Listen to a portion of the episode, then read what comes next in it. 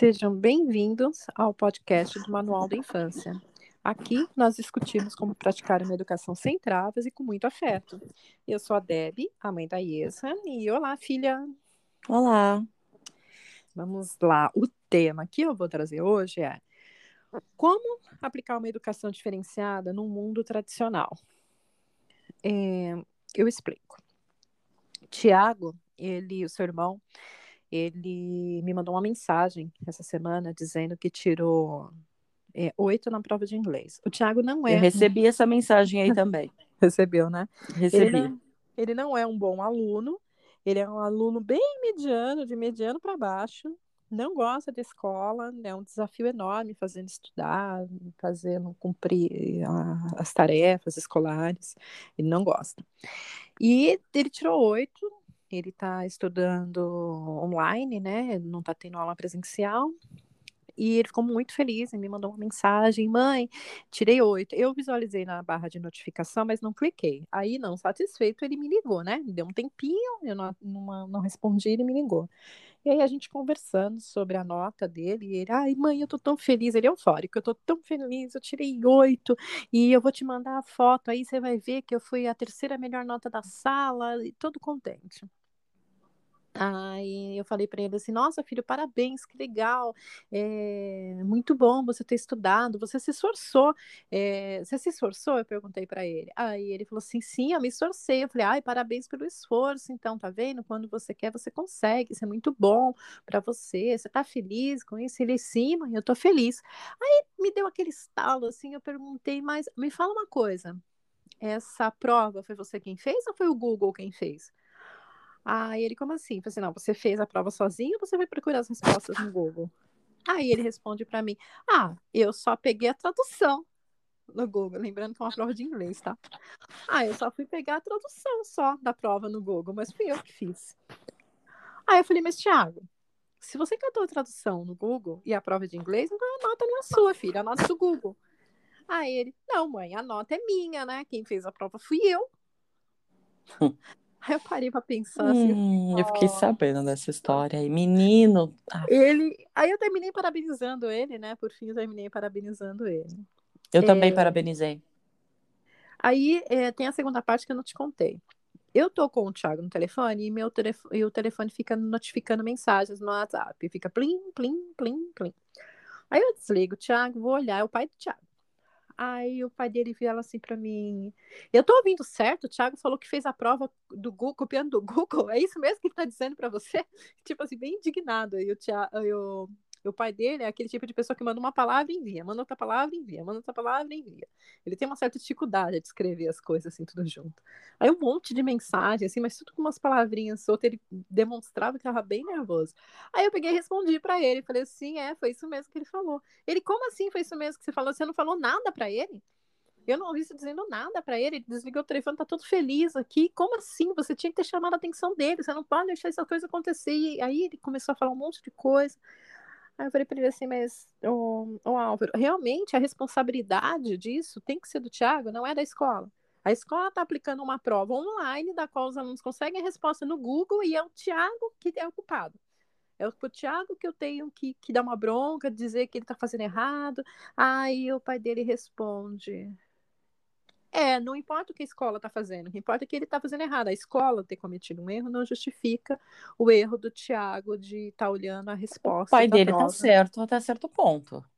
Sim, faz calma. sentido. Ele está certo até certo ponto. Aí ele, ele pegou e me respondeu isso. Aí eu coloquei para ele assim, sim. Só que o Tiago, eu falei assim, concordo com você que um erro não justifica o outro. Só que o Tiago resolveu o problema dele. Ele tinha um problema, que sim, era a prova sim. ali, e ele foi e ele resolveu o problema dele. Ele teve a iniciativa, sim. ele foi atrás da resposta. Eu vejo um monte de qualidades aqui que a escola está ignorando totalmente, porque quer que ele decore alguma coisa, entendeu? Aí ele falou assim: Nossa, você é muito, uma pessoa muito difícil, cara. Você não entende as coisas. Você, em vez de, de incentivar para que seu filho seja alguém na vida, você faz isso. O que, que vai ser do futuro dessa criança? Com a mãe que ele tem. Ele respondeu desse jeito. Aí, eu, dali em diante, eu resolvi ignorar, porque eu falei, se a gente continuar, a gente vai terminar brigando. Só que eu fiquei pensando nisso. fiquei pensando no sentido de o pai dele está vendo a forma tradicional da educação escolar, da educação do filho, deve ter brigado com o menino lá, né? O Thiago não me falou nada a respeito depois, mas com certeza deve ter brigado com o menino por conta disso. E, e realmente cai a dúvida: será que isso vai fazer alguma diferença na vida dele quando ele tiver 30 anos? né, que é isso realmente. O mercado de trabalho quer isso, as pessoas que decorem as coisas. É, ele vai precisar disso para ser feliz, ele vai precisar disso para ter sucesso. Isso ficou, sabe, rondando a minha mente assim durante um bom tempo, e principalmente a minha dificuldade de comunicação com o pai dele né, a esse respeito, sabe? Porque eu esbarro muito nos valores do próprio pai, né? E, e na forma também bem peculiar da qual a gente termina analisando isso. Aí eu falei, vou levar isso lá pro podcast, porque isso com certeza é um tema, eu acho que eu não sou a única pessoa que deve passar por esse tipo de coisa, né, aí na dinâmica familiar, né? E aí agora tá aí para você se deliciar com a situação. É, o método de ensino tradicional, ele não funciona. E ele não funciona porque a maior parte das crianças não gostam da escola. E porque a maior parte das pessoas gostando ou não da escola, elas crescem e elas não lembram que elas aprenderam lá. Eu não amava a escola, eu também não curtia muito. Não chegava a detestar o tanto que o Thiago detesta, eu tolerava mais. Era mais fácil para mim, no, no sentido de, de, tolerar. E era tolerar, não era eu gosto, é eu tolero. É... Mas eu não lembro o que eu aprendi.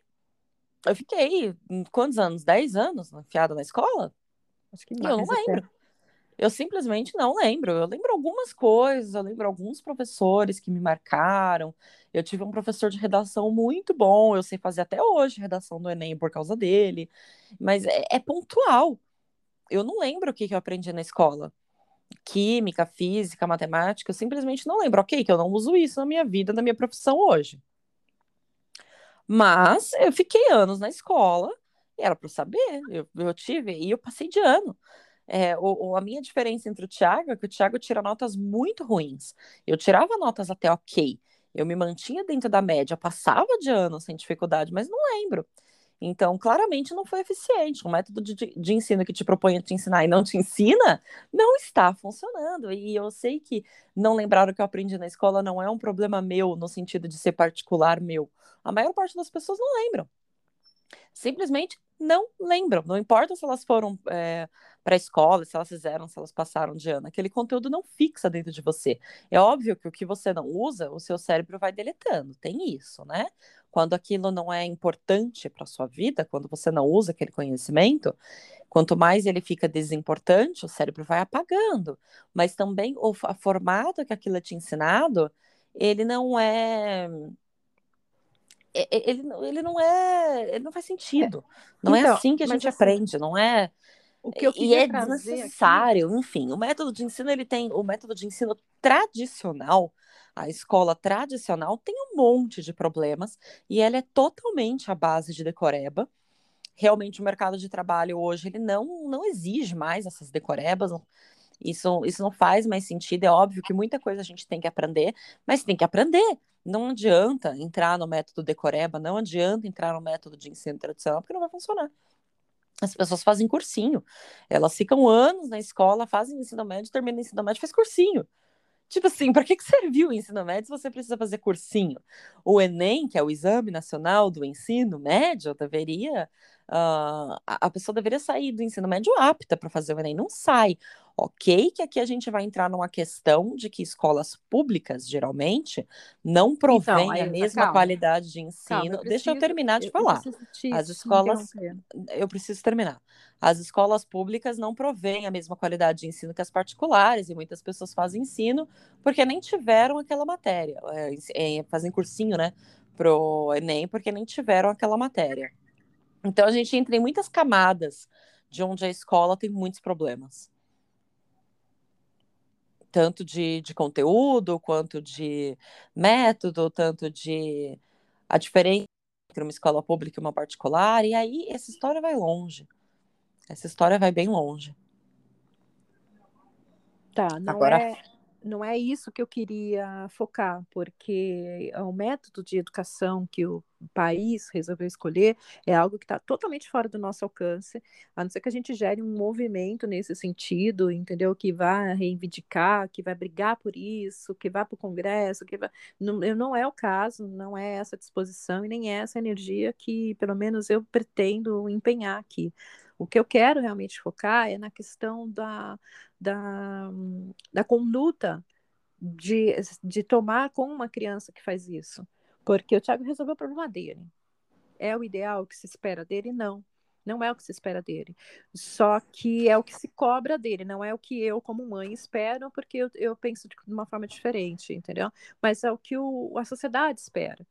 É o que o pai dele espera, é o que os professores esperam, é nisso que eu queria focar, entendeu? Então, porque a gente está educando de uma forma é, diferenciada, é, educando voltado para a vida. E quando eu falo educando voltado para a vida, eu estou me usando como exemplo no sentido de que eu fui uma boa aluna. Eu fui uma excelente aluna, assim. Eu fui uma exemplar aluna desde o meu primeiro ano escolar até a faculdade. Quando eu entrei na faculdade, eu era uma aluna, é, eu não era um top, mas eu era uma aluna mediana, porque a faculdade era muito puxada. Eu trabalhava, estudava, tinha filhos, não conseguia me dedicar como eu gostaria. Mas eu estava na média lá dentro da faculdade. E eu garanto, eu te digo uma coisa: ter notas boas na escola, você ser a melhor aluna da escola, não é da sala, é da escola, você ser considerada a melhor aluna, não garante vitória no mercado de trabalho. No mercado de trabalho. Para você ter uma ideia, hoje eu trabalho numa empresa onde o proprietário da empresa não concluiu nem o segundo grau. É verdade. E na, e na boa, ele não é o proprietário da empresa sem concluir o segundo grau porque ele teve sorte. Não, ele tem competências que ele desenvolveu e que ele adquiriu no longo da vida dele, da qual eu com a minha, com meu foco total em querer cumprir as regras, em querer agradar a, a sociedade ali no sentido tradicionalista, né, ser boas notas, bons alunos, seguir as regras, não sei o que, não desenvolvi. Isso terminou me. Então, quando eu olho para o meu filho e vejo que ele não está querendo estudar, e é algo que eu não vejo realmente que vai fazer nenhum tipo de diferença na vida dele, infelizmente, nosso ensino, seja ele particular ou seja ele é, público, não vai eh, ensinar o inglês Não, a escola ele, não, não prepara mais para o mercado de trabalho, não para o mercado de trabalho atual.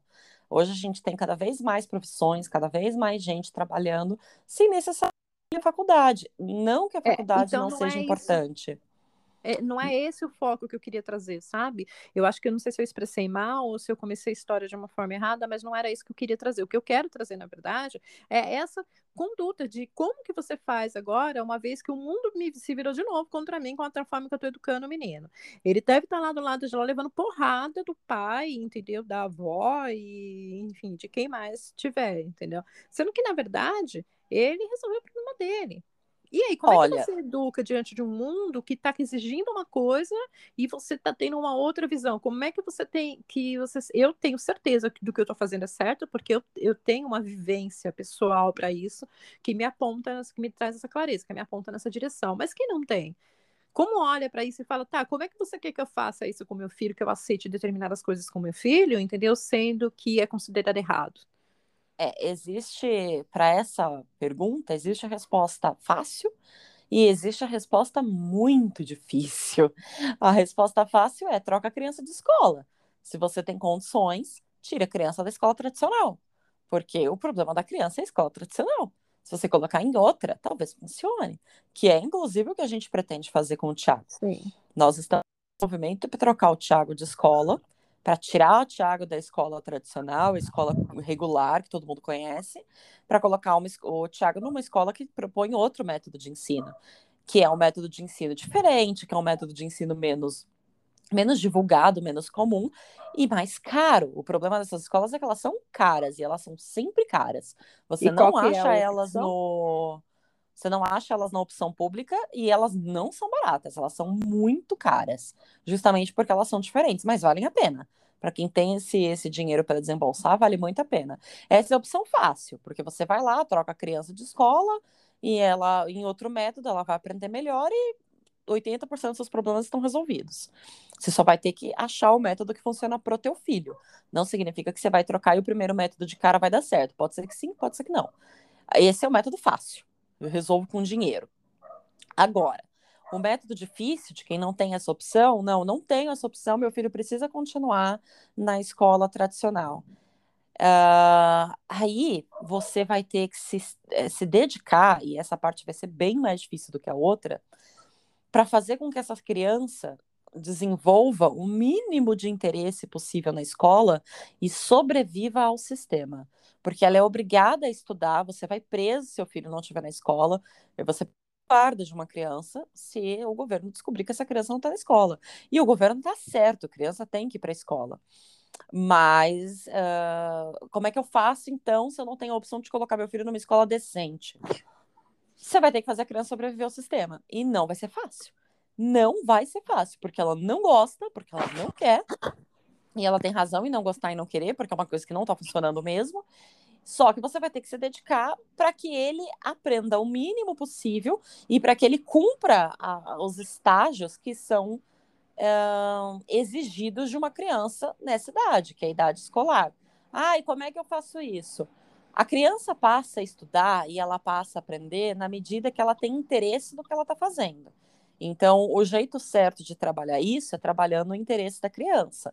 Forçar, obrigar, aprender a criança de entrar na escola, bater, ameaçar, nada disso vai fazer a criança aprender. Pode fazer com que a criança cumpra as lições, entregue os trabalhos, mas aprender não. Então, a criança vai aprender se ela estiver interessada. Como é que eu desenvolvo interesse no meu filho? Você vai ter que sentar com essa criança, de, de, de, você vai ter que ter um tempo com essa criança diariamente, sentar, conversar, estudar junto, se você puder estudar junto, melhor, fazer leituras juntos, ir atrás de canais no YouTube que ensinem a matéria de um jeito mais dinâmico, porque, ok, precisa aprender história, tá, mas tem, tem outros canais no YouTube que ensinam histórias, que ensinam física, química, matemática, que são muito mais divertidos do que a escola. Então, você vai ter que ir atrás de outros meios pelos quais você pode desenvolver esse interesse na criança para ajudá-la a sobreviver, e aqui a gente vai realmente falar de sobrevivência ao sistema tradicional, porque você não tem a opção de trocar o teu filho de escola. E isso vai te dar trabalho. O caminho simples vai ser bater, brigar, gritar e fazer a criança entregar os trabalhos e ponto final. Vai educar? Não. Vai ensinar? Não. Vai fazer alguma diferença no futuro do teu filho? Não. Mas vai fazer ele passar de ano e cumprir os requisitos escolares. Se é só isso que você quer, beleza, funciona. Briga aí com a criança que vai funcionar. Uma criança pressionada o suficiente de fazer, mas não vai aprender. Então você tem que ter bem claro com o que, que você quer. Eu tenho certeza absoluta que você não quer simplesmente que o Thiago entregue, sim, que ele aprenda alguma coisa com isso, sim. que ele tire algo de bom nisso, até porque quanto mais você força a criança a aprender, quanto mais você força a criança a estudar de um jeito negativo, mais você coloca na cabeça dela, lá no cérebro irracional dela, que estudar é ruim. E o problema da criança crescer achando que estudar é ruim é que assim que ela puder não estudar nunca mais na vida dela, ela vai fazer. E assim a gente desenvolve e começa a perpetuar uma sociedade burra e, e, mal desenvolvida. Por que, que a gente tem poucas pessoas qualificadas para cargos importantes? Porque poucas pessoas estudaram para estar em cargos importantes. Porque a maior parte das pessoas, pelo menos no nosso país, não gostam de estudar. São poucas as pessoas que gostam de ler, são poucas as pessoas que gostam de estudar, são poucas as pessoas que têm uma rotina de estudo. Eu tenho uma rotina de estudo, eu vivo fazendo curso, eu vivo lendo, você também tem, mas isso não é normal, isso é fora da média e é fora da média. A maior parte das pessoas não leem muito, a maior parte das pessoas não estudam, a maior parte das pessoas não gostam de investir em cursos, é, com exceção de assuntos que são profundamente do interesse delas, né? Mas a gente não tem uma sociedade onde os adultos costumam estudar e gostar de estudar. As pessoas acham que uma vez que terminou a escola, terminou a faculdade, não precisa estudar mais. E não é assim que funciona. O ideal é que a gente estude o resto da vida. Mas para estudar o resto da vida, você tem que entender a importância disso e você tem que gostar, porque você não vai fazer o que você não gosta. Ou vai ser muito custoso, vai ser muito doído e não vai funcionar. Então, pressionar a criança para estudar Funciona no sentido dela entregar trabalho, não funciona no sentido dela gostar de estudar. E assim que ela puder não fazer, ela vai não fazer. E é triste isso, porque o ser humano, natural do ser humano, é gostar de aprender. A gente gosta de aprender, a gente nasce curioso, o bebezinho nasce querendo descobrir o mundo, eles mexem em tudo. Isso é gostar de aprender. Depois eles entram na fase do porquê, mas por quê? Mas por quê? Mas por quê? Porque eles gostam de aprender. E aí vai passando o tempo, vai passando os anos escolares isso vai sendo corrompido. Até que chega um ponto que aprender fica chato.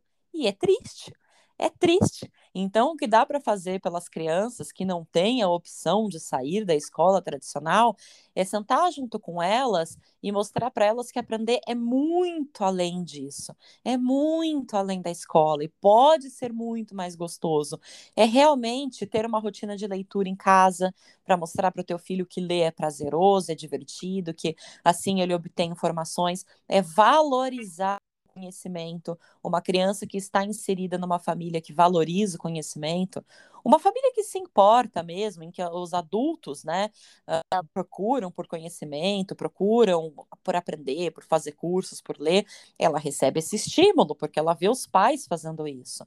Então, é valorizar, é conversar sobre isso, dar importância sobre para isso, sabe? De fato, perguntar o que, que você está aprendendo na escola, como que isso se aplica. Quanto mais você dá importância, quanto mais próximo você tiver da vivência escolar do teu filho, mais fácil fica de acompanhar e de estimular, porque a escola não vai estimular a sua criança, é você quem vai ter que fazer. E quando você decide educar fora da média, quando você decide educar fora da curva, você assume algumas responsabilidades. E entre elas está a responsabilidade da escola. E entre elas está a responsabilidade de acompanhar essa criança e de estimular porque a escola não vai fazer. A escola não vai estimular o teu filho. Você começou recentemente a fazer leituras, momentos de leituras com o Tiago. Ele está na casa do pai dele e vocês fazem isso por telefone, né? Vocês têm um livro digital aí, e aí um lê um parágrafo, outro lê outro parágrafo, um lê uma página, outro lê outra página. E você começou a fazer isso com ele porque ele tinha um livro para ler, para fazer uma prova, e ele não queria ler porque ele não gosta, porque ele não é estimulado. E aí você decidiu acompanhar. E no fim o menino gostou do livro, aprendeu a história e até te chamou para ler outro livro agora. Então isso é estimular, isso é acompanhar. Só que isso exige teu tempo. Você tem que parar todos os dias, uma hora, ir lá, ler com o menino. Então isso dá trabalho. É, dá trabalho. Pelo lado mais difícil, dá trabalho. Assim como quando eu era pequena, a gente fazia passeios pela livraria. Você lembra? Claro que você lembra. Se eu lembro, você uhum. lembra. Eu era levada na livraria. E ir até a livraria era um passeio para mim. Era um passeio, como quem vai ao cinema. Porque naquela época minha mãe não tinha dinheiro. A realidade era essa. Esse passeio começou assim. Minha mãe não tinha dinheiro. Entrar na livraria era de graça. A livraria ficava dentro de um shopping. Então, se chovesse, estava protegido, enfim geralmente, né? Ficava dentro de shopping, mas tem livraria de rua também. E quando você não tem dinheiro e você tem uma criança e você não consegue fazer nada com essa criança, você faz o quê? Você vai para onde? E a gente ia para a livraria, porque sempre tinha o espaço de criança. Alguns livros ficavam acessíveis, né? Dava para você ler, dava para a criança mexer. Sempre tinham televisão passando algum filminho, alguma coisa assim. Então a gente ia para a livraria, porque era o passeio que dava para fazer. Gastava-se a passagem do ônibus para ir e voltar. É, e era isso, comia em casa, porque também não tinha dinheiro para comer fora, e passava a tarde inteira lá, entre os livros, brincando. Assim eu aprendi a gostar de ler, leio até hoje, eu tenho uma rotina diária. Mas foi brincando na livraria. E tudo começou por falta de grana, né? Mas olha o tempo, a paciência, a dedicação que isso exige, porque educar exige. Então, é muito uma questão de estímulo nesse sentido, de acompanhar e de fazer com que a criança se interesse, de você de repente propor atividades diferentes na sua casa, atividades que a criança aprenda números, atividades que a criança aprenda cores, atividades que a criança aprenda a ler, são menorzinhas, né? E aí, quando eles vão crescendo, atividades que a criança possa desenvolver aquilo que ela aprendeu, possa treinar aquilo que ela aprendeu, um Lego que ela constrói, que ela pode ter noção de geometria, noção espacial, noção de matemática, isso com cuidado, com cautela, pensando como é que eu vou estimular essa criança, como é que eu vou acompanhar isso de perto e ajudar essa criança a sobreviver ao sistema, porque de fato a escola tradicional ela já não, ela já não é mais tão importante para o mercado de trabalho. Ela é obrigatória, faz sentido que seja, faz sentido que a escola seja obrigatória, a tradicional não. E ela já não é mais tão importante assim para o mercado de trabalho. E simplesmente não é. Se você for pegar aí a previsão do, do futuro, dos empregos do futuro, é, tem uma pesquisa que diz, uma pesquisa que foi feita pela pela Ford, acho que foi pela Ford, que diz que até o ano de 2030, que não está longe, a gente está falando de 10 anos, 9 anos, uh, ah, 80% dos empregos das profissões que vão existir lá naquele, naquele ano de 2030 não existem hoje. Então, a nossa previsão é de que daqui a nove anos a gente tenha tantas carreiras novas, da qual nem a escola nem a faculdade estão preparando essas pessoas hoje. As pessoas que vão ocupar esse cargo lá na frente não estão sendo preparadas hoje. Elas vão ter que passar por outras coisas na vida delas para elas chegarem até lá. Porque hoje a gente tem carreiras, a gente tem profissões que a gente não tinha. A minha profissão, eu sou uma orientadora parental é extremamente recente. Não tem faculdade disso. O que chega mais perto do que eu faço é pedagogia. Só que a pedagogia, que foi a faculdade que você fez, ela é extremamente focada em alfabetização, em escolarização. Hum, e eu não chego nem é. em metodologia. E eu não chego nem perto de uma escola.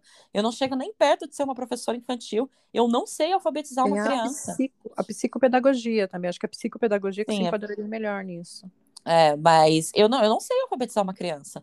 Eu entendo sobre educação e desenvolvimento infantil, mas alfabetização não entendo nada. Porque aí você tem que fazer uma faculdade para você ser professora de primário. E eu não fiz, é, eu não tenho essa, essa parte do curso. Em compensação, eu tenho vários outros conhecimentos que quem fez esse curso não tem. Você fez esse curso. E não é você aqui do outro lado hoje gerando conteúdo. Então, assim, uh, a minha formação, ela foi feita à base de muitos cursos, de muito estudo, mas não veio da faculdade. Não estou dizendo que faculdade não é importante. Eu estou dizendo que o que eu sei eu não aprendi dentro de uma faculdade.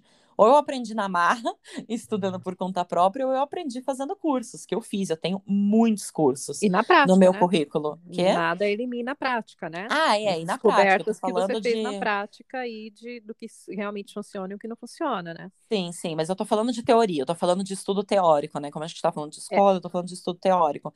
Enfim, a minha profissão é extremamente recente, não não tem uma faculdade direta para o curso que eu estou fazendo e para vários outros, né? E para várias outras profissões e para várias outras coisas e, que a gente tem hoje em dia. E como saber se se nós estamos fazendo a coisa certa, se eu estou conduzindo meu filho pelo caminho correto, uma vez que, como você mesmo apresentou aí, a, escola tradicional hoje, do jeito que a gente conhece, ela está ensinando para ele, está tá fazendo com que ele adquira habilidades que eu vou chamar de habilidade A, B e C. São, vou, vou generalizar, exemplificar aqui para ficar bem simples mesmo, mas seria tipo a habilidade A, B e C, o que ele está aprendendo na escola tradicional para ele ser um profissional bem sucedido, para ele ser um CEO, para ele ser um diretor, para ele, sabe, é, conseguir entrar numa, numa, empresa, escalar dentro dessa empresa e tudo mais, ele vai precisar, vamos supor, da habilidade C. Só que a habilidade C, ele só vai conseguir descobrir ela lá na frente, ele só vai ter essa habilidade C, ele só vai adquirir essa habilidade C lá na frente quando ele entrar na faculdade. E para ele entrar numa boa faculdade, ele tem que ter bons conhecimentos do ensino médio, ele tem que passar no vestibular. Ele tem então que ter passado por 10 anos de escola, né? Ele tem que ter uma boa base do A e do B. Tá? Lembra que eu falei o A, B e C é o que a escola tradicional vai trazer. Para ele ter o C, ele vai ter que ter uma boa base do A e do B. E ele não gosta de estudar. Então ele já tem uma dificuldade, ele já tem um obstáculo natural que ele vai ter que vencer nele mesmo. Além de todas as dificuldades é, sociais, culturais que existem, entendeu? Ainda tem, ele tem esse agravante de que ele não gosta. Então, isso é o que o cenário que a gente tem hoje diante da educação tradicional. Por outro lado, existe, é, para ele ser esse CEO fantástico, diretor de empresa, ou até mesmo proprietário de empresa, ser um empreendedor e tudo mais, ele precisa da habilidade C e de uma habilidade que eu vou chamar de X, que são habilidades que a escola não traz, que é Sim. onde o meu foco como mãe está nessa habilidade é. X. É, quer ver só? Vou dar um outro exemplo do que o Thiago me trouxe. Você falou que ele me chamou para ler outro livro. Ele me chamou mesmo para ler um outro livro. E aí ele vira para mim e fala assim: mãe, a escola pediu um outro livro, eu já escolhi, eu quero ler o livro do Menino Manuquinho. Esse livro do Menino Manuquinho, ele tem duzentas e poucas páginas. Ele me mandou um texto, um box no WhatsApp com todas as informações. Mãe, eu quero ler um outro livro que vai servir para a escola também. O nome do livro é Menino Maluquinho. Eu já sei que o livro tem tantas páginas. Eu preciso entregar o livro até o dia 27 do 5. Nós vamos iniciar a leitura no dia 3 e a gente vai ler uma hora por dia. Aí embaixo ele colocou. Ele não... teve todo, todo o cálculo de é. logística. É. Aí embaixo ele colocou, e não reclama, porque eu tenho participando de um campeonato no meu videogame e eu preciso desses, desses dias do intervalo, né? Daquele momento Onde que ele mandou, tá o foco dele? Daquele é, momento. o foco do menino. Então, é, ele me mandou esse box. Embaixo ele colocou, é, e não reclama porque eu preciso estudar que eu tenho um campeonato de videogame. Ele estava se referindo ao fato de o dia em que ele me mandou essa mensagem, ele me mandou essa mensagem com uma certa antecedência, né? Até o dia 3 do 5, meu, dia 3 do 5 não chegou ainda. Então, tipo assim, tem um mês aqui. Tipo, porque a gente não começa antes, né? Porque que tem que dar esse espaço de um mês. Ele já foi justificou já, porque ele tem um campeonato de um videogame campeonato. que ele quer participar. Então ele me mandou o negócio. Eu parei para ler e mandei, na sequência, eu mandei para ele uma, uma, um, uma imagem, assim, um bonequinho com o olho arregalado, cheio de lágrimas, assim, meio querendo chorar, entendeu? É... Eu peguei e encaminhei isso para ele. E fiquei lendo a mensagem dele. Eu falei, cara, o meu filho tem 12 anos, ele soube é, fazer um levantamento de necessidade aqui, tipo, ele precisa ler o livro, ele viu quantas páginas tem esse livro, ele viu quantas páginas ele vai precisar ler por dia, quanto tempo ele vai precisar se dedicar por dia, ele, ele definiu um projeto, porque ele trouxe começo e fim, tipo, vai iniciar no dia tal, vai terminar no dia tal, e a gente vai conseguir dar conta dentro desse período, dentro desse espaço de tempo. Eu conheço adulto que não consegue fazer isso. Eu trabalho com pessoas Vários. inteiro. E eu tenho e tem adulto que trabalha comigo que tem dificuldade de fazer isso, de, de me dizer a entrega do, do, do próprio trabalho. E o meu filho, com 12 anos, fez isso naturalmente, ainda botou embaixo. Mãe não reclama, porque, ou seja, ele, ele tem um projeto, que é o projeto da leitura, mas antes disso ele está executando outro, que é o projeto do videogame dele lá, do campeonato dele. E eu olhei para aquilo, apesar da minha decepção, que por mim teria começado a leitura ontem, né? apesar da minha decepção ali da questão da leitura, eu não posso ignorar o quanto que eu acho valioso esse tipo de coisa. E é essa, esse tipo de habilidade que eu estou chamando de habilidade X, sabe? Você olhar que ele não aprende na escola. Que você não aprende na escola. Você, Sim. de fato, olhar para um problema e que tem intenção de resolvê-lo, entendeu? é, é resolução de problema, criatividade, capacidade de resiliência, Sim. capacidade de autoestima senso de capacidade, né? O quanto que você acredita em você mesmo. É, nada disso você aprende na escola. A escola não te ensina a ser resiliente, a escola não te ensina nada disso. E são habilidades extremamente importantes para a vida moderna, né? Para o mundo em que a gente tem hoje e para o mercado de trabalho que a gente vai ter no futuro. Isso é extremamente importante para Isso é tão importante profissões. que as novas, as, as empresas, né, as grandes empresas aí, e novas, e novas porque foram inventadas, surgiram há pouco tempo, como o Google, por exemplo, como a Apple, eles têm, são empresas que dentro da própria empresa tem parques de diversões, tem escorregador, tem videogame, sabe? Sim, tem sala eles valorizam tudo isso. O foco, o foco deles está indo na outra direção, não é aquele aquele profissional mais de linha de produção como foi, né, na, antigamente. Sim. Então, assim, é. eu tenho, a gente tem um cenário que é o cenário escolar que está ensinando para o meu filho as habilidades A, B e C. Tem um outro cenário que, que é o cenário da, da educação que eu estou aplicando com ele, que eu estou investindo o meu tempo, porque é uma educação diferenciada, é uma educação que, que tem foco em não querer travá-lo para a vida adulta, é uma educação sem violência, que está trazendo para ele as habilidades X, só que lá na frente, para que ele seja bem sucedido, seja para ter o, ser um CEO, um grande diretor de empresa, ou seja, para ser um, um empreendedor de sucesso, ele precisa da habilidade C, que a escola traz, e a habilidade X, que sou eu que tô, que tô incentivando nele. É, isso eu tenho muito claro. Só que eu tenho a barreira aí que é a, a escola. A escola é uma barreira. E eu vou trocar de escola, estou fazendo um esforço enorme nesse sentido, porque como você falou, não é, não é barato. Mas não, não, não, é barato não tem, e não é fácil fazer isso na pandemia. Quem não tem essas informações de tipo de escola, de metodologia de ensino e tudo mais que nós temos, e, e olha para o cenário e fala: Meu, mas eu quero que o meu filho goste de estudar, eu quero que o meu filho sabe. É, porque é uma criança com nota baixa é um problema. A escola exige que os pais tomem uma postura. A escola não consegue manter o filho ali, a criança ali, estudando. A escola está é, tá fracassada no sentido de ensinar, de conseguir é, colocar a matéria na cabeça da criança, mas exige que os pais façam. Entendeu? Mas tudo bem, essa é a nossa realidade. Não adianta a gente ficar aqui reclamando que não vai mudar ela. É a realidade, é um fato, e a gente precisa trabalhar em cima disso. Incentivar, como você falou, faz parte. Só que o incentivar é o pai que está fazendo, é a mãe que está fazendo. É, e como é que a gente trabalha isso dentro da mentalidade da criança? Como é que você trabalha isso ali na mente daquela criança? Existe algum tipo de exercício que a gente possa fazer? Existe algum tipo de discurso que a gente possa usar?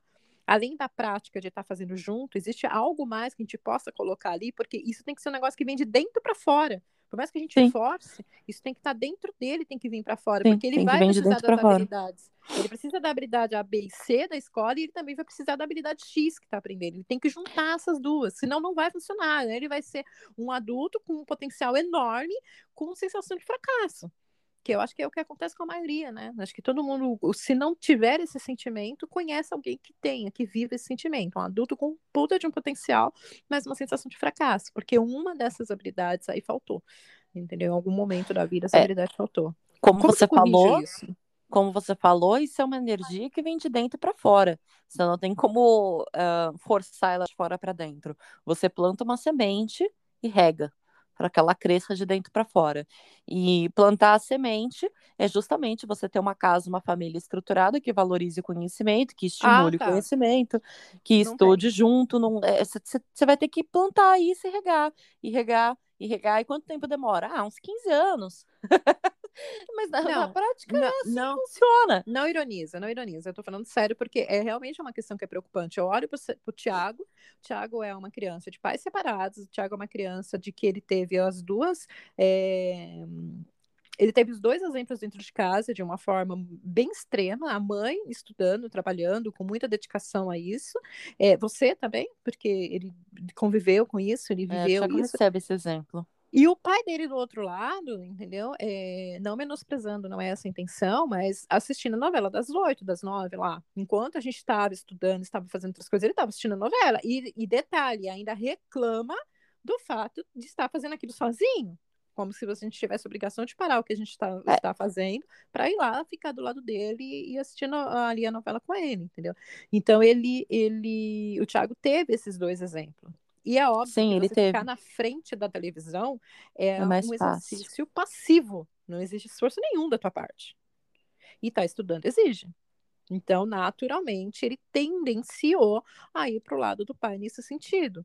Não foi por falta de, de esforço ou incentivo, mas como o pai dele é muito presente em, e tem uma forte influência sobre ele, né? Ele terminou tendenciando aí para esse lado, até pela questão do comodismo. É, e hoje eu tenho uma a minha realidade hoje é eu olho para isso e falo meu como o que, que eu posso fazer? Qual é a melhor é, alternativa que eu tenho no cenário no meu cenário na minha na minha na minha conjuntura? Intensificar então, a conexão que você tem com teu filho para trazê-lo para o teu lado. É o que você pode fazer. É intensificar a conexão a relação que você tem com ele para trazê-lo para o teu lado no sentido de que para que o teu exemplo para que o teu o teu estímulo prenda na cabeça dele. O que faz prender é a conexão, né? Se você não tem conexão com a criança, não importa o que você está dizendo, ela não vai ouvir. É, é a conexão que cria a base do, da capacidade para a criança entender e absorver o que você está está mostrando. Então, é intensificar a conexão que você tem com a tua criança para que o teu exemplo e o teu estímulo possam prender mais fortes nele, tá. possam possam sobressair acima do exemplo do, do dos outros, que esse é o que a educação exemplo, faz. Esse exemplo pode ser generalizado para quem está nos ouvindo, por exemplo, está tendo dificuldade com a criança na escola, se intensificar a conexão, naturalmente a criança tende a melhorar isso, tende a melhorar o resultado?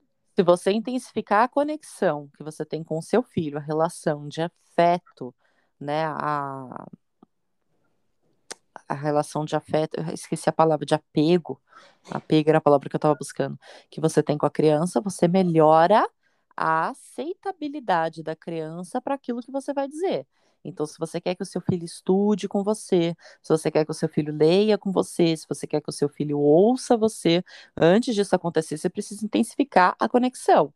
Não significa que intensificar a conexão resolve todos os seus problemas. Ele é o primeiro passo para você conseguir resolver qualquer coisa, mas não é o único.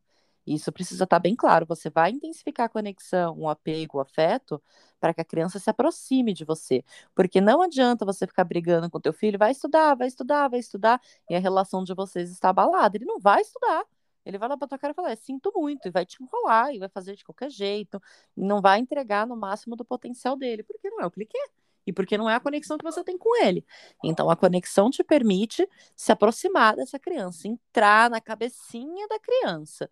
Mas é um passo importante, mas não é o único. E depois disso, é estímulo, é estímulo atrás de estímulo, de estudar junto, de conversar sobre a importância do conhecimento, de valorizar o conhecimento. O conhecimento precisa ser valorizado. A escola é vista como uma obrigação, a criança é obrigada a ir para a escola. Ela é obrigada mesmo, no sentido de que ela vai forçada, né? E, e esse conhecimento não é valorizado. Ela aprende um monte de coisa, ela tem que saber um monte de coisa que ninguém valoriza. No máximo, é ah, parabéns pela sua mais que a sua obrigação. Ela não está estudando algo que ela se interessa, sabe? Não é valorizado da forma que tinha que ser. Então, acompanhar de perto, valorizar, estimular, estudar junto, mostrar que o conhecimento é bom, é legal, serve para alguma coisa, e realmente, em paralelo com tudo isso, você vai ensinando as habilidades X, Y, Z, né? Em paralelo das habilidades A, B e C, como você falou. E tem outra questão também, que é o seguinte: ter consciência de que a escola não vai ensinar para o teu filho tudo que ele vai precisar saber para quando ele for trabalhar, para quando ele for entrar no mercado de trabalho, porque você não sabe que profissão essa criança vai seguir. E como eu falei, 80% das profissões do futuro ainda nem existem. Não tem como a, a escola conseguir ensinar tudo que essa criança vai precisar saber para uma profissão que ainda nem existe. É, é abstrato demais isso, não dá para fazer. Você ensina as capacidades, mas o conhecimento em si, a, os detalhes em si, ficam difíceis de ensinar se você não sabe para onde que essa criança vai, né? Então você tem que ensinar as capacidades. O que, que é ensinar capacidade? A criança tem que ler e entender o que está lendo. Ela não pode, ela não tem, não pode ser alfabeta funcional. Ela tem que escrever e saber o que está escrevendo, saber se comunicar com o mínimo de decência para fazer outro ser humano entender. Então, ela também não pode ser uma pessoa que não, que não tem o mínimo de domínio na língua. Ela tem que somar e saber que 2 mais 2 dão 4. Então, eh, para que ela consiga fazer contas básicas caso ela precise. Então, você ensina as capacidades, sabendo que os detalhes você não controla, porque você não sabe quem essa criança vai ser, o que, que ela vai escolher para a vida dela. E é quando ela crescer e for escolher para a vida dela que ela vai se aprofundar nisso, que ela vai realmente decidir para que lado que ela vai e o que o que está faltando. Ela vai ter que completar esse quebra-cabeça sozinha no momento que ela decidir aquilo que ela vai estudar. Você entende a diferença? Não tem como você forçar detalhes de uma coisa que você ainda não sabe qual vai ser.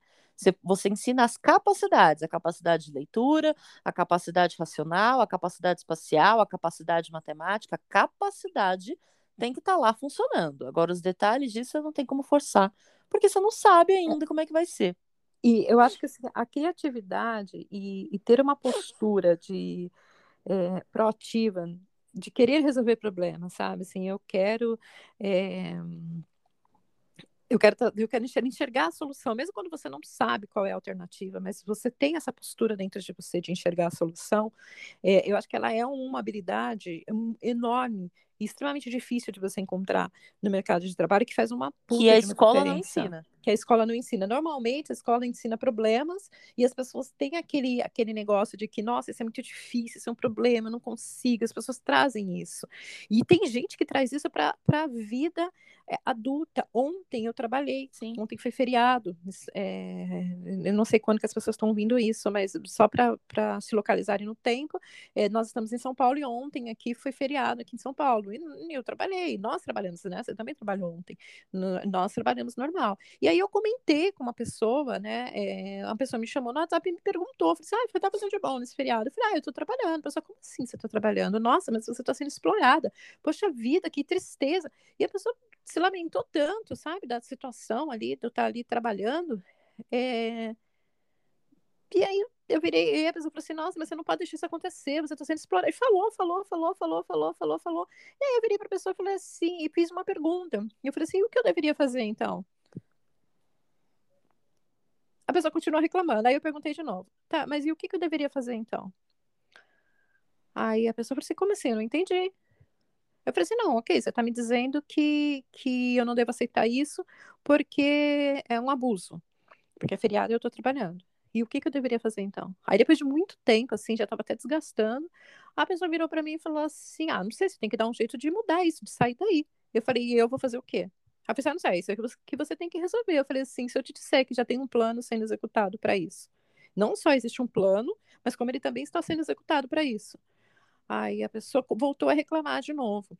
E ali, eu olhando para aquela situação, eu lembrei do meu filho, que me apresentou um plano de início, meio e fim, com data definido, com os passos corretos, tipo, é, ele não só ele não só focou no resultado, como ele focou no processo para chegar naquele resultado.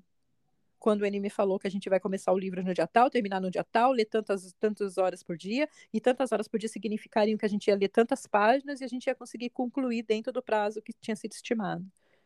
Quando eu olho para o meu filho fazendo aquilo e eu vejo um adulto é, me dizendo que não sabe o que fazer, que não sabe como fazer, mas reclamando da situação, somente reclamando, reclamando, reclamando, me dá uma preguiça da humanidade, que eu falo, meu Deus do céu.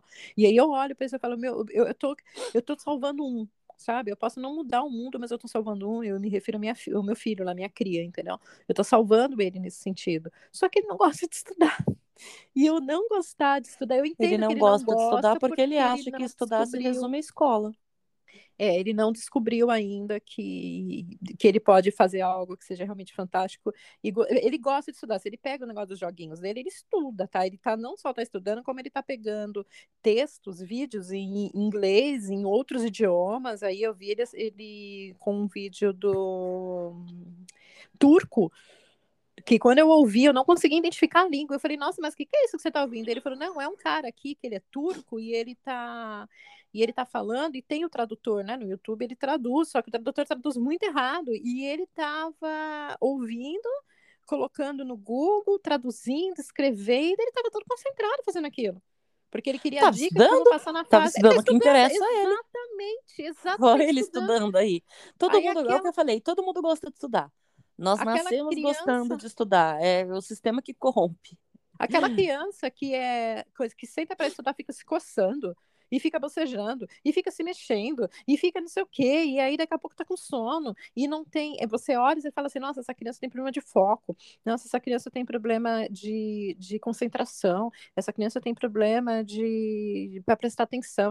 Eu não vi nada daquilo. Ele ficou bem mais de umas duas horas ali, sabe, em cima da cama com o telefone na mão e com fone de ouvido, e tirava fone, botava porque a pronúncia é difícil, né?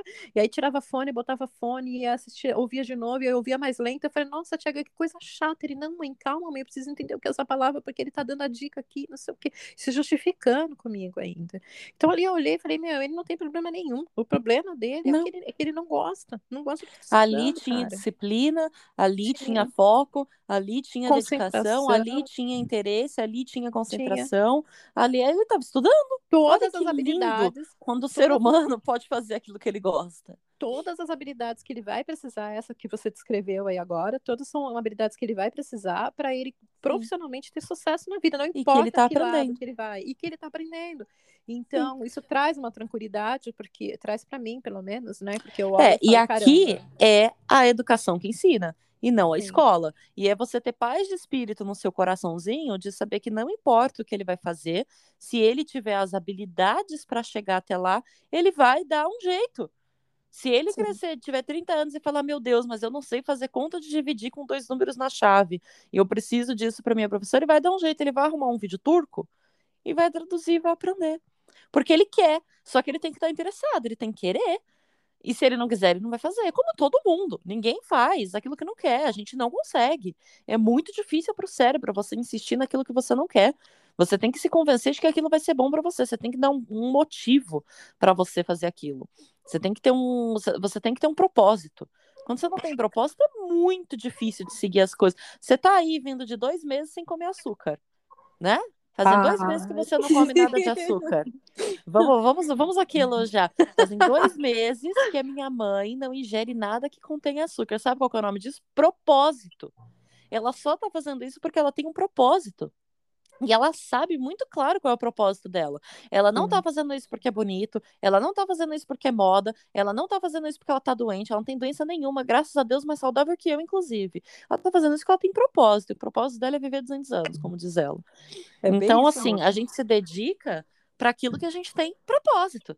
Por que, que eu estudo sobre desenvolvimento infantil? Por que, que eu fiz 500 cursos a respeito disso? Por que, que eu dedico a minha vida para isso? Porque isso é a minha vida. É, isso é a minha vida. Tem muito tempo que isso se tornou a minha vida, que eu estudo isso, de, eu me dedico de corpo e alma para isso. Eu amo o que eu faço, amo, amo, amo, amo de paixão o que eu faço, porque eu tenho um propósito. Eu estudo isso, eu gosto disso porque é o meu propósito. E foi aonde eu me achei. Pergunta se eu sei fazer conta de dividir com dois números na chave. Sei que existe. Sei que existe, se eu tiver que fazer, eu sei procurar informação. Eu sei entrar na internet e aprender. Eu sei aonde que eu vou achar essa informação, eu sei procurar por isso, tá? Preciso aprender isso aqui, né? Deixa eu ir lá procurar. Mas se você me botar agora pra fazer, eu vou ficar olhando no papel e falar, mas eh, cadê meu celular pra calcular, calcular isso na calculadora? Eu sei fazer a conta na calculadora no papel, faz mais de uma década que eu não faço uma conta E- de dois números na chave. Eu sei que sobe zero, desce zero. Eu lembro que tinha um rolê assim. Tem Mas eu não sei mais fazer. Só que eu também não uso isso na minha profissão. Esse não E eu é o meu te falar- propósito. Só que não significa que eu não tenha capacidade. Se eu precisar aprender, eu vou aprender. Ah, eu sei ir atrás dessa informação, hein? Me dá até o horário do almoço que eu volto sabendo. não, me dá até o horário do almoço que eu volto aqui sabendo. E ensina ainda pra você de volta.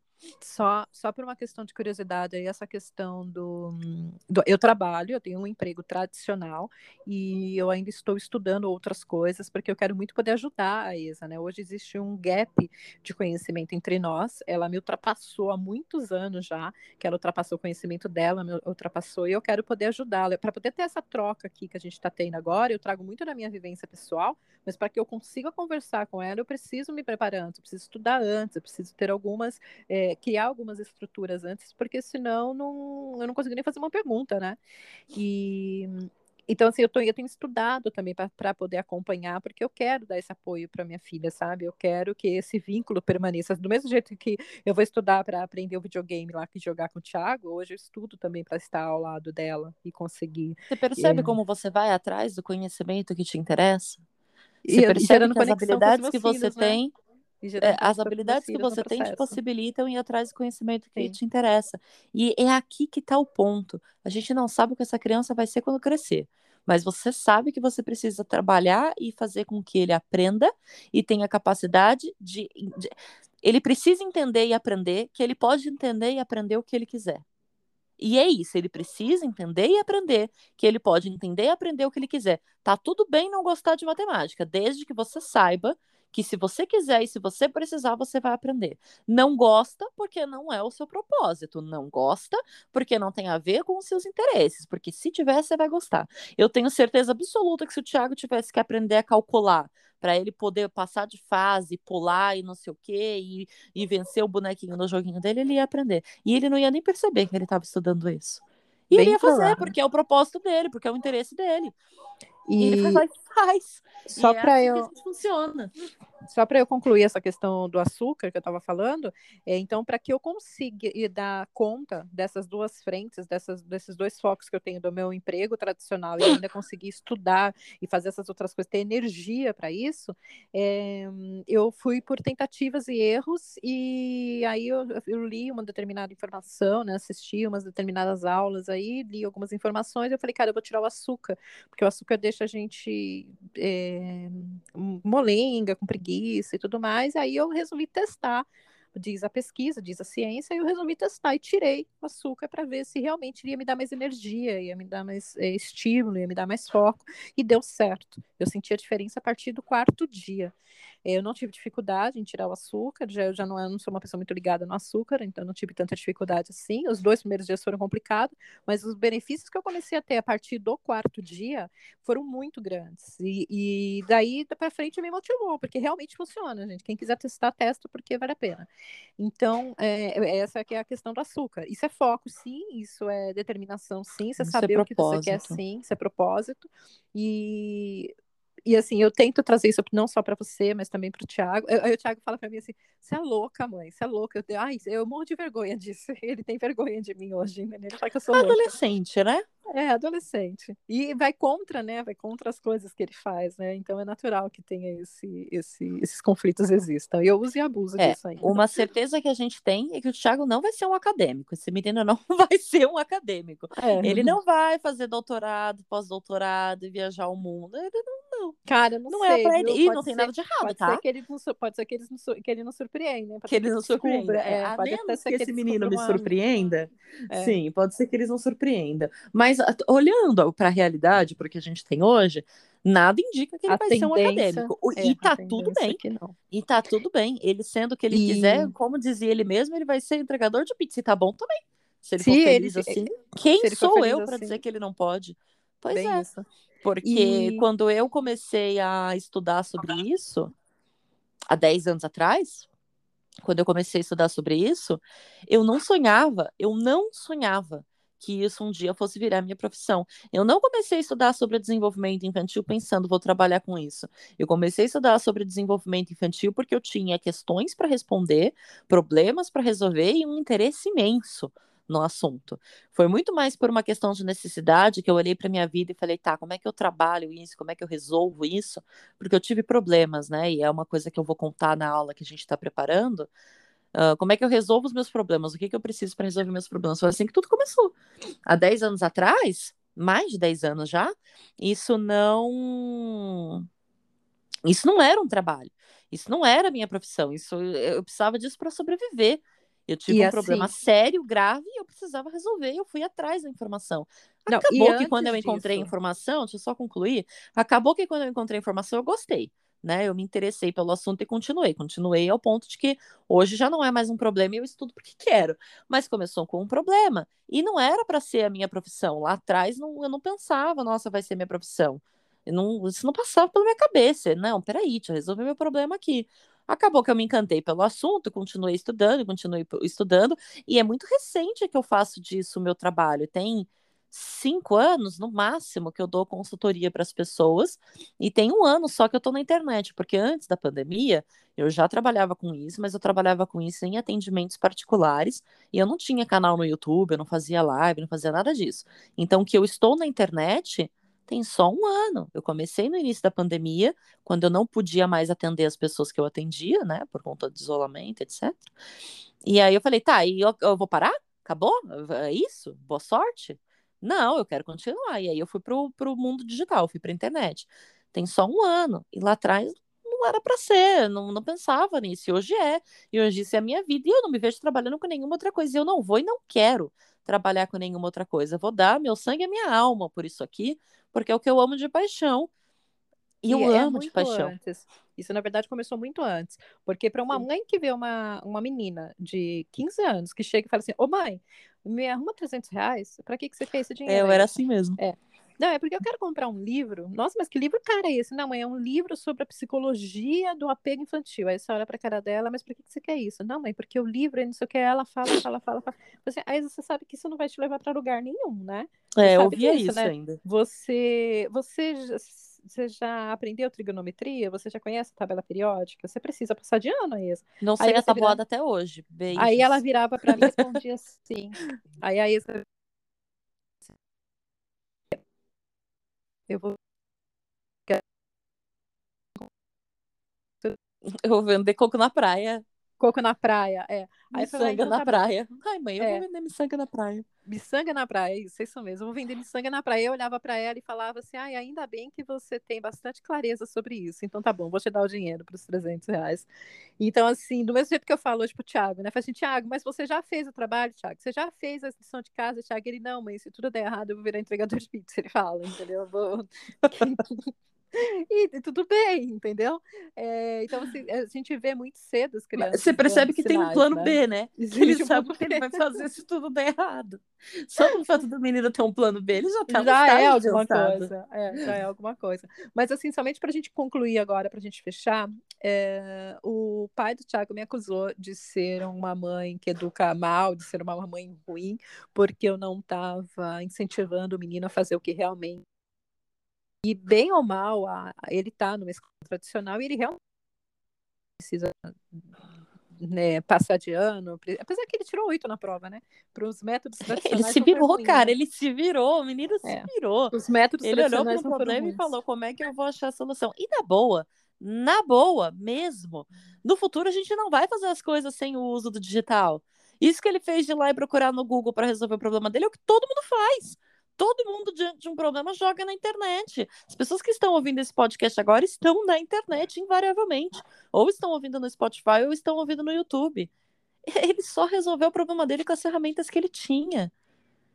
Porque quantas pessoas hoje entram numa biblioteca e falam: Nossa, como é que educa uma criança? Deixa eu ir atrás de uma biblioteca. Meu, Joga no YouTube, meu filho é terrível, o que que eu faço?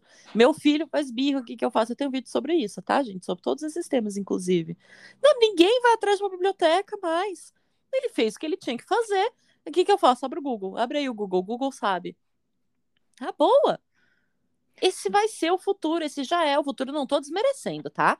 Não estou dizendo que ele não precisa aprender a falar inglês. Mas, verdade seja dita, ele não vai aprender a falar inglês com aulinhas de inglês às vezes por semana na escola. Não. Se esse menino quiser aprender a falar inglês fluente, ele vai ter que fazer uma imersão no inglês.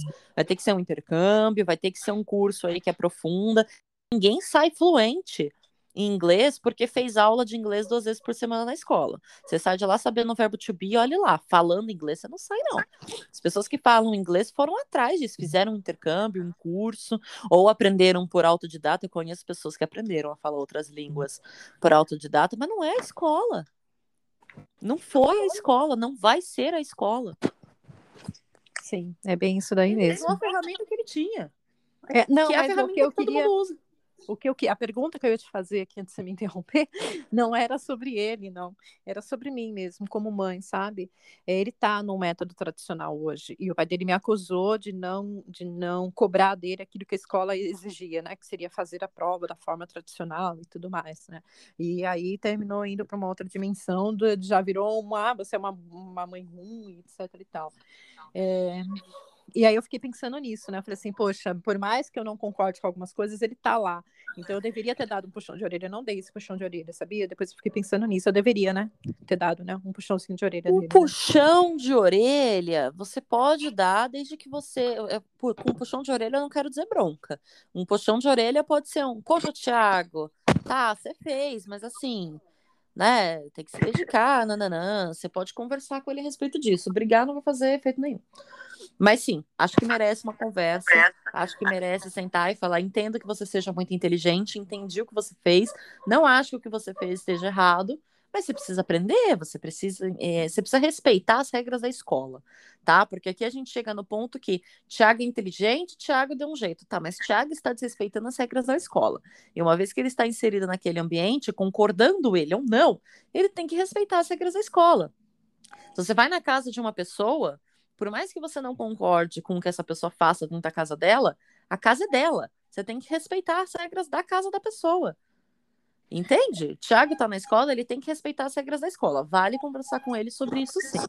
É, nesse, não, nesse quesito, eu... assim, de ó, respeite as regras do lugar em que você vai.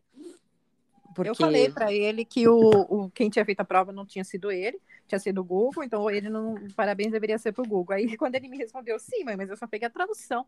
É, quem fez a prova fui eu, né? Aí eu falei, poxa, por que, que a escola me fez uma prova onde ele conseguiria a resposta do Google? E eu terminei dando parabéns para ele, mas eu deixei claro assim que eu desaprovava.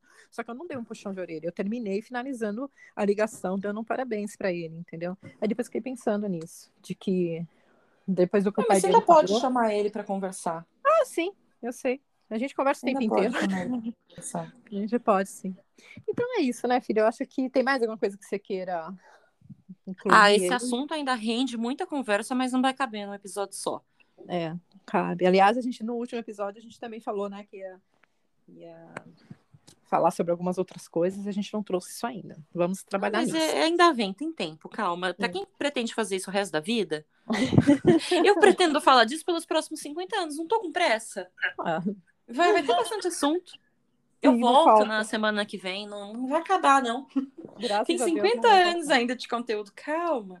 Vai dar tudo certo. É, só que as crianças que têm 6 anos hoje, 7 anos hoje, daqui a 50 anos, né, Chuchu, vão estar com 60, né? Vão ser avós. Mas, sim, Então- não, eu não tô falando que tem que É. esperar 50 anos. O que eu tô dizendo é que vai ter mais conteúdo, outros conteúdos Sim. virão.